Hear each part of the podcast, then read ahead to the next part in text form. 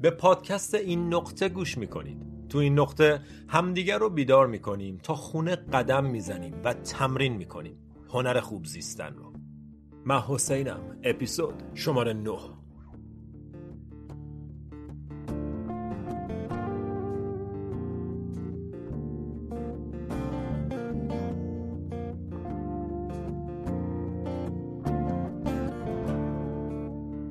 سلام سلام. چطوری؟ خوش اومدی به این نقطه. سال نوتون مبارک عزیزان دل دوستای گلم. 1401 تون مبارک. از صمیم قلب سالی پر از سلامتی فراوانی و عشق رو براتون آرزو می‌کنم. یادم بچه که بودم لحظه سال تحویل برام خیلی لحظه بزرگی بود. انگار یه بار دیگه یه صفحه سفید خالی می‌ذارن جلومون. میگن بیا. اون صفحه قبلی رو فراموش کن. شروع کن نقاشی کردن روی این صفحه نو. یه صفحه سفید خالی. پر از امکان پر از پتانسیل. هنوز هیچی روش نیست و دست توه که چجوری می‌خوای پرش کنی. چی می‌خوای روش بنویسی؟ انگار جهان کائنات universe طبیعت خدا یا هر چی که می‌خوای اسمشو بذاری یه بار دیگه میگه ببین اون کاغذ قدیمیه که پر از خط خطیه رو بده و از الان روی این کاغذ جدید شروع کن نقاشی کردن. سال نو که می‌رسه اکثرمون نگاهمون به جلوه که امیدوارم سال خوبی داشته باشی. صد سال به این سالها و و و. خب اینا تعارفه و خیلی هم زیباست. اما شاید بد نباشه. بعد از همه این حرفا یه لحظه ساکن ساکت و آروم بشینیم و از تو آینه عقب یه نگاه بندازیم به سالی که گذشت. به 1400 1400 تون چطور بود؟ من دیروز تو جورنالم داشتم برای خودم می نوشتم برگشتم به عقب و 1400 و با یه نگاه بدون حسرت و قضاوت و با آرامش مثل یه فیلم نگاه کردم. که چی کارا کردم؟ اولش کجا بودم؟ آخرش کجا؟ به چیا رسیدم؟ چه سختیایی رو پشت سر گذروندم؟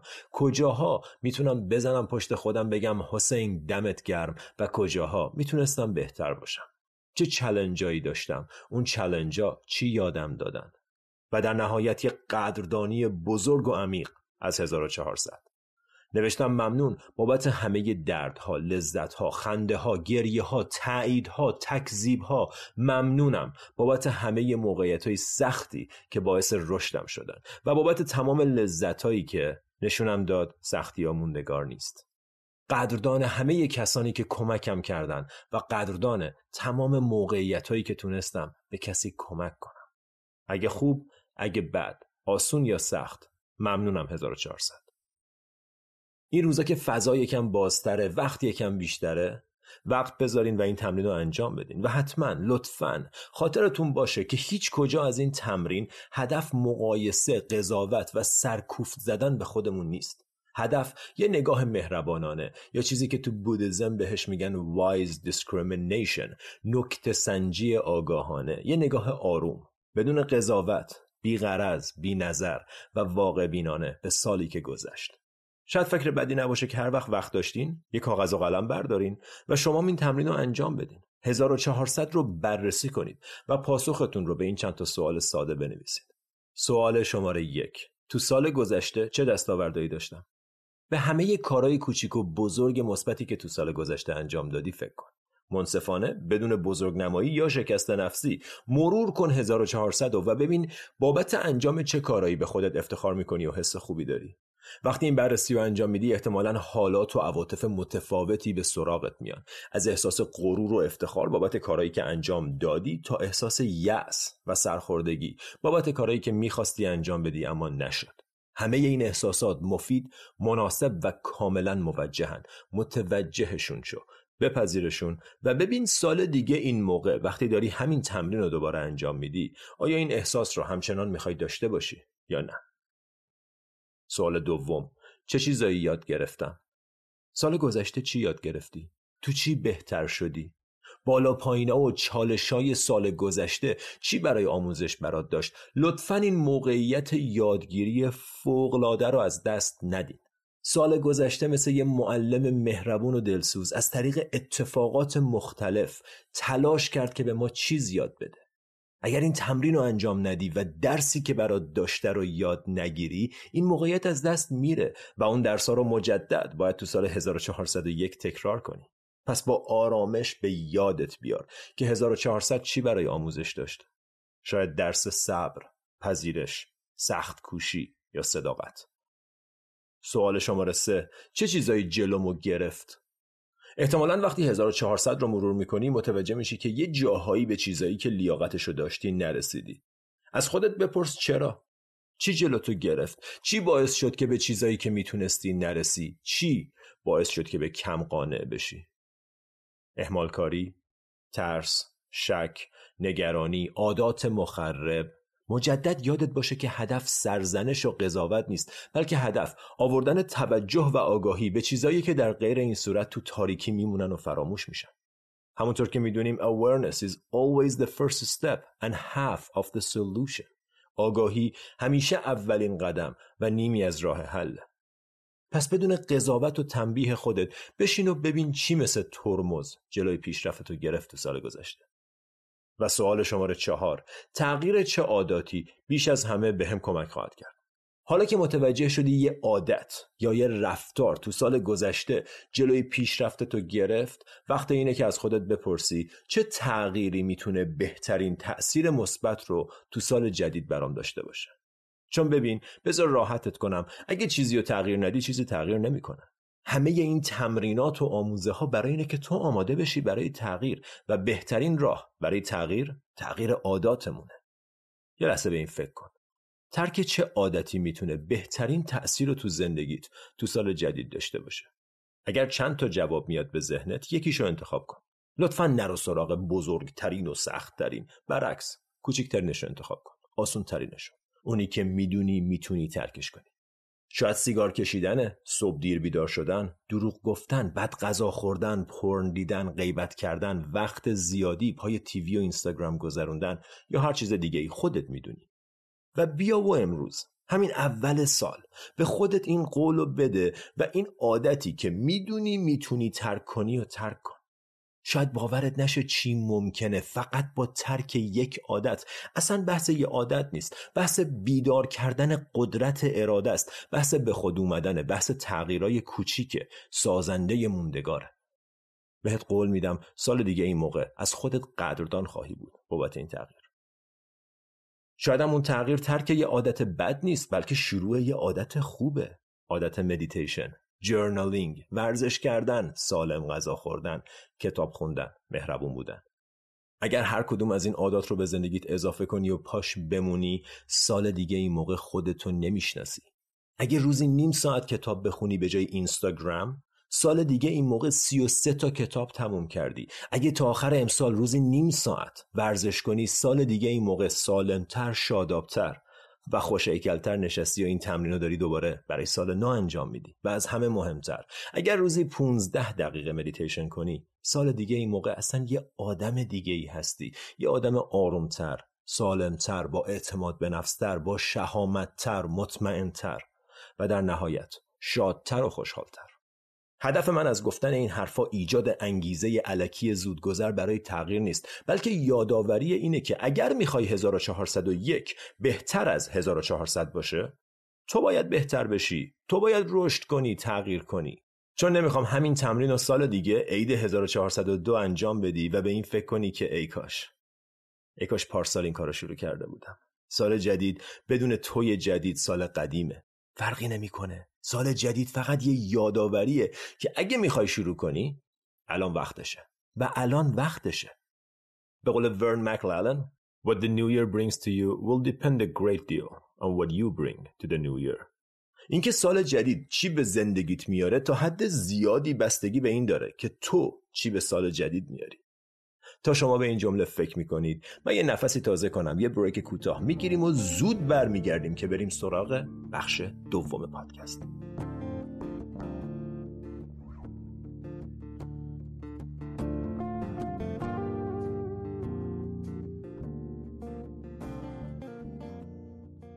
بچه ها تو این فرصت به خودم اجازه میدم که ازتون درخواست کنم که مثل یه دوست از من و از این پادکست حمایت کنید. هر کجا که دارین بهش گوش میدین. like کنین subscribe کنین. به دوستانتون معرفی کنید تو صفحتون به اشتراک بذارید. هر کمکی باعث دلگرمی من میشه و باعث میشه که تو این مسیر بتونم با قدرت و حمایت بیشتری پیش برم. اگرم به هر دلیلی دلتون نمی‌خواد از من حمایت کنید کاملا متوجه میشم. در هر صورت ممنون از همراهیتون. برگردیم به ادامه پادکست.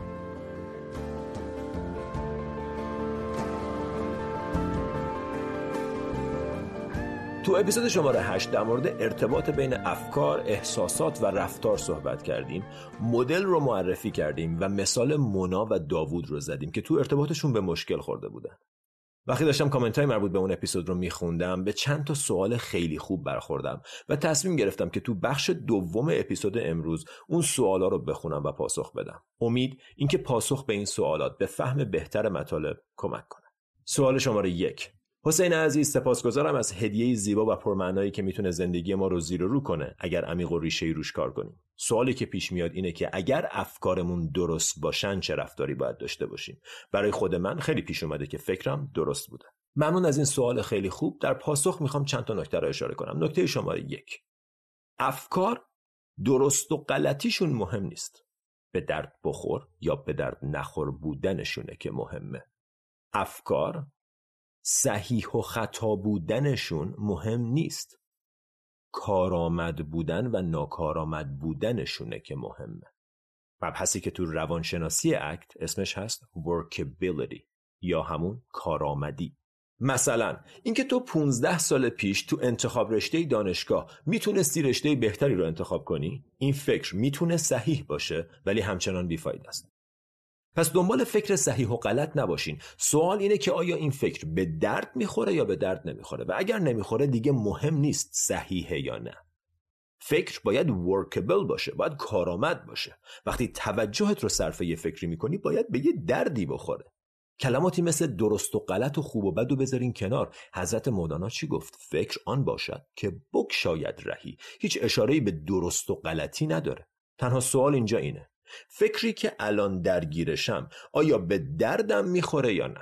آیا در جهت پیشرفت و بهبود زندگیمه یا نه؟ همین. این نکته اول. و نکته دوم اکثر مواقع تنها دلیلی که فکر می‌کنی فکر درسته اینه که فکر می‌کنی فکر درسته. همین.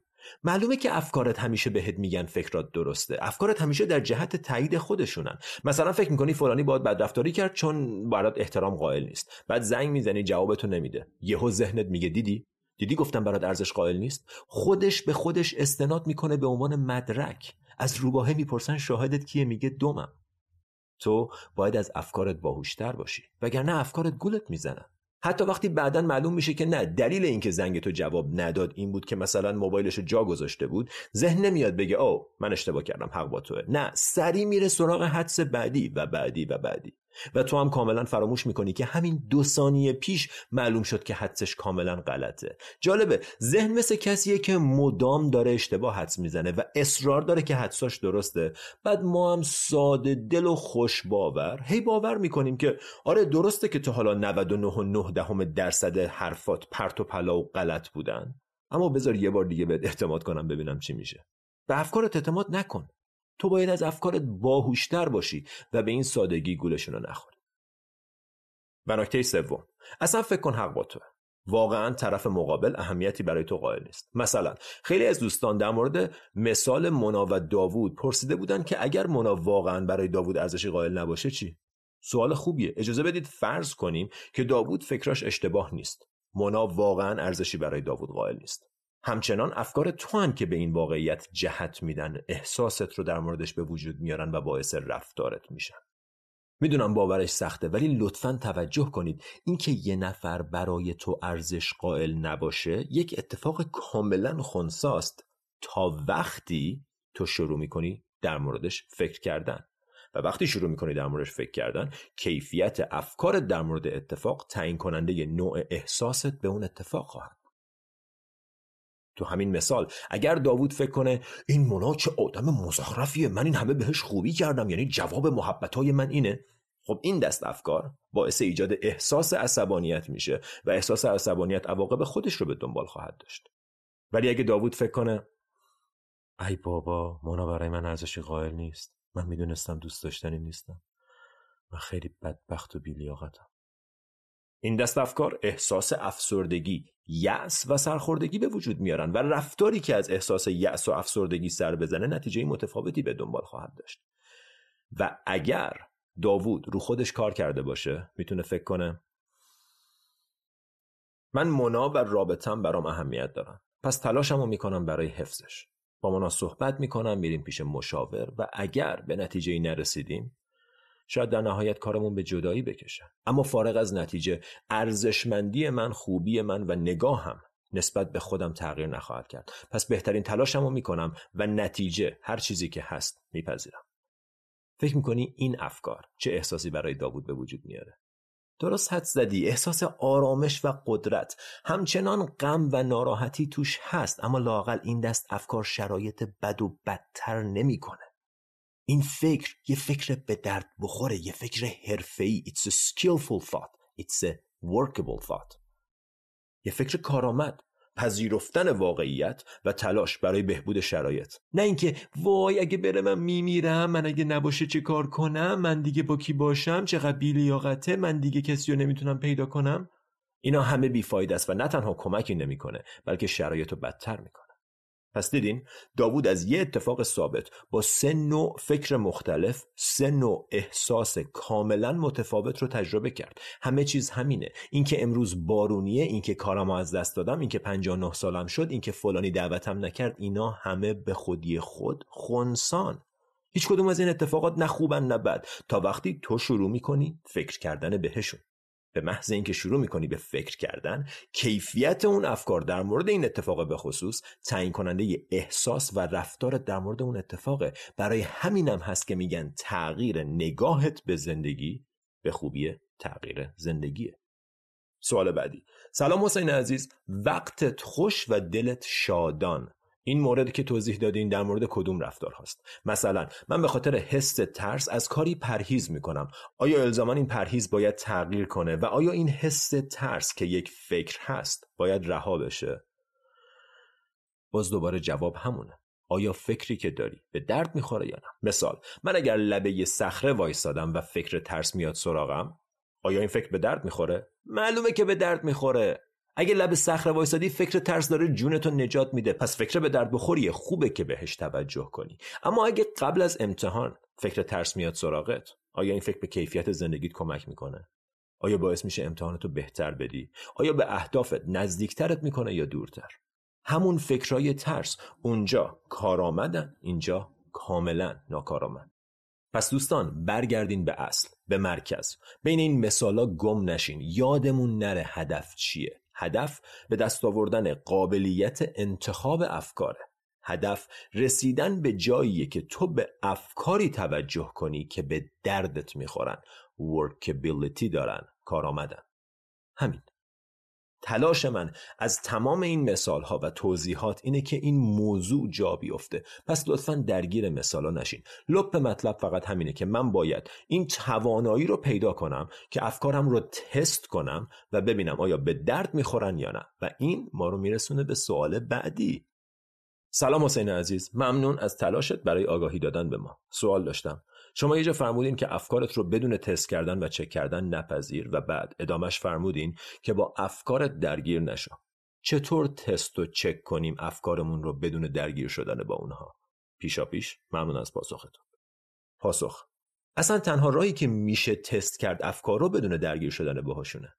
اگه درگیرش شدی که پذیرفتیش و باورش کردی و باهاش رفتی فاصله ای نداری که ببینی و تستش کنی. وقتی با افکار درگیر نیستی میشه از دور دیدشون و تستشون کرد. درست مثل یه دانشمند. فکر رو می‌ذاریم زیر ذره بین و بهش نگاه می‌کنیم. با حفظ فاصله ایمنی بدون درگیر شدن باهاش. تفاوت درگیر بودن با افکار و بررسی کردنشون مثل تفاوت وسط رودخونه بودن و نشستن کنار رودخونه است. رودخونه همون رودخونه است. افکار همون افکارن. منتها در حالت اول تو وسط رودخونه ای در حال دست و پا زدن و تقلا کردن شلب و شلوب درگیر جریان افکاری. و در حالت دوم نشستی کنار جریان افکار رو می‌بینی. بدون اینکه حتی یک ذره خیس بشی. و مجدد تکرار کنم که اگر تمرین مدیتیشن رو انجام بدیم تمام این سوالات برطرف میشن. تمام این مسائل روشن میشن. چرا؟ چون اینا فقط تئوری و نظر و فلسفه است. تا تمرین نکنیم برامون جا نمیافته. خدا رو شکر. توی این پادکست و توی page من پر از مدیتیشنه. برین گوش بدین لطفا و حتما. تو سال جدید این عادت مدیتیشن کردن رو به زندگیتون اضافه کنین و از فواید بینظیرش که تو اپیزودهای آینده در موردش صحبت خواهیم کرد بهره مند بشین. اینم از سوالای مربوط به جلسه قبل. امیدوارم که این توضیحات باعث شفافتر شدن و روشنتر شدن مطلب شده باشه. هر سوال دیگه هم هست. لطفا تو کامنت ها برام بنویسین. اگر تصمیمی برای ترک عادت بد و یا اضافه کردن عادت خوبی به زندگیتون دارین هم لطفا تو کامنت ها با من شیر کنید. ممنون که تو این نقطه با من همراه بودید اپیزود بعد میبینمتون. تا اون موقع فعلا.